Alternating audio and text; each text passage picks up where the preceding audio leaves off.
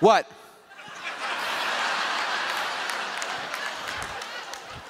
All you all think smoking kills? Let me tell you something. Do you know that the amount of people dying from diabetes are three times as many people dying from smoking? Yet if I pulled a Snicker bar, nobody would say anything.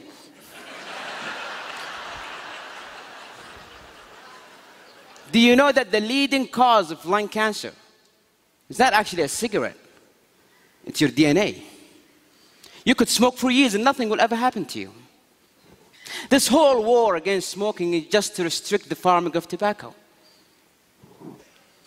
Mr. Contest Chair, fellow Toastmasters and guests, I use these arguments, even though I just made them up,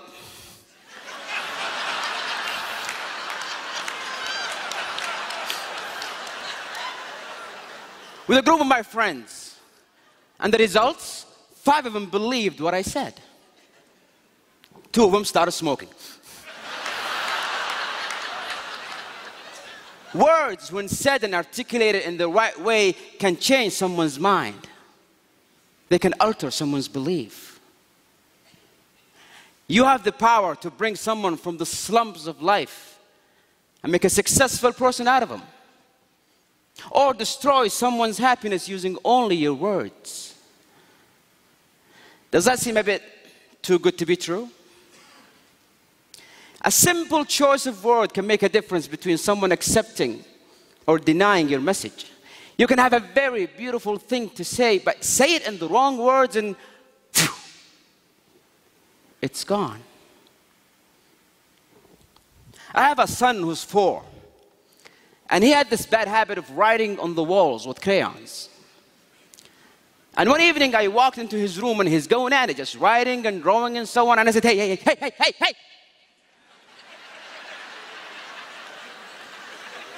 Are you stupid?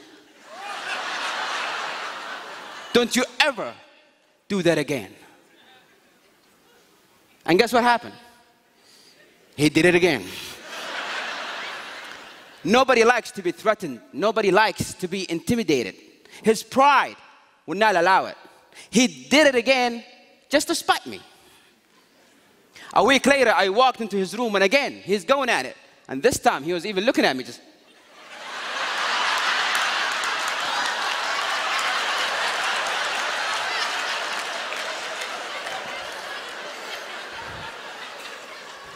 I came down and said, Sweetie, come here.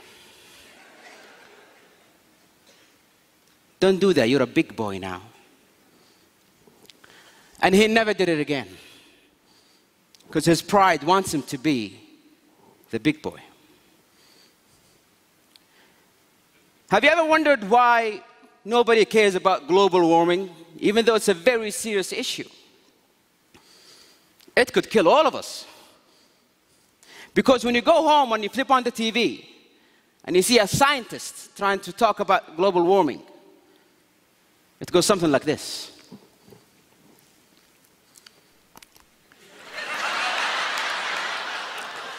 Ladies and gentlemen, as, I mean, as you can see from the graphs here, the statistics for, for 2014, it shows the water level is rising.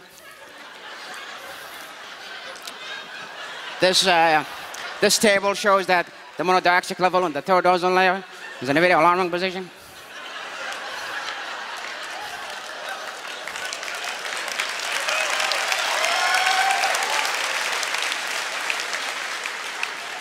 The message never get across.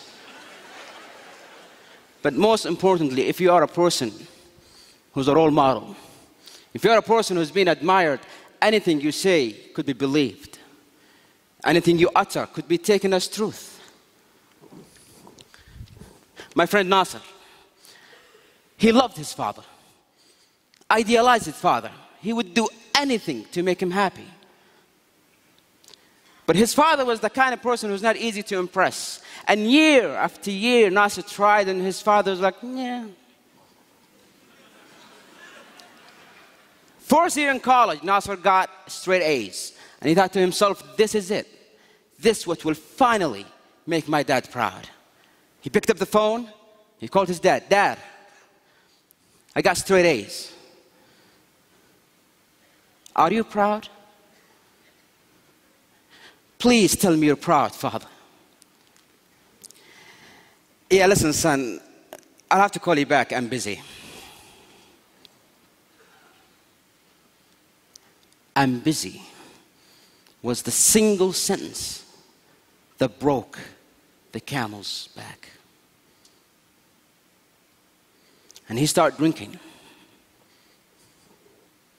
doing drugs, hanging out with the wrong crowd.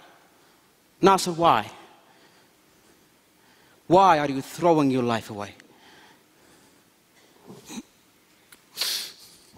If the one person in the world that I care about the most doesn't care, then, then why should I?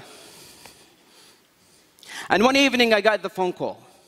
Nasser's in the emergency room, drug overdose. I rushed to that hospital. I saw him on that bed, and I saw that machine go beep, beep, beep.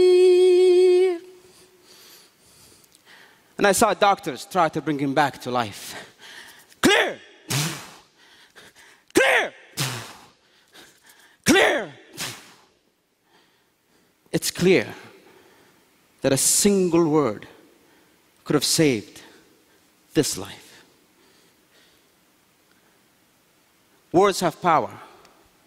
Words are power.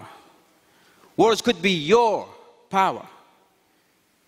You can change a life inspire a nation, and make a, this world a beautiful place. Isn't that what we all wanted? Isn't that what we are all in this hall? Your mouth can spit venom, or it can mend a broken soul. Ladies and gentlemen, let that be our goal. Can't sir.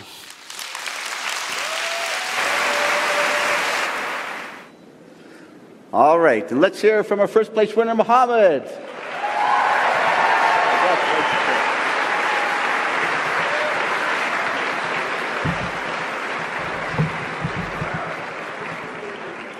I did not know it's this big, though.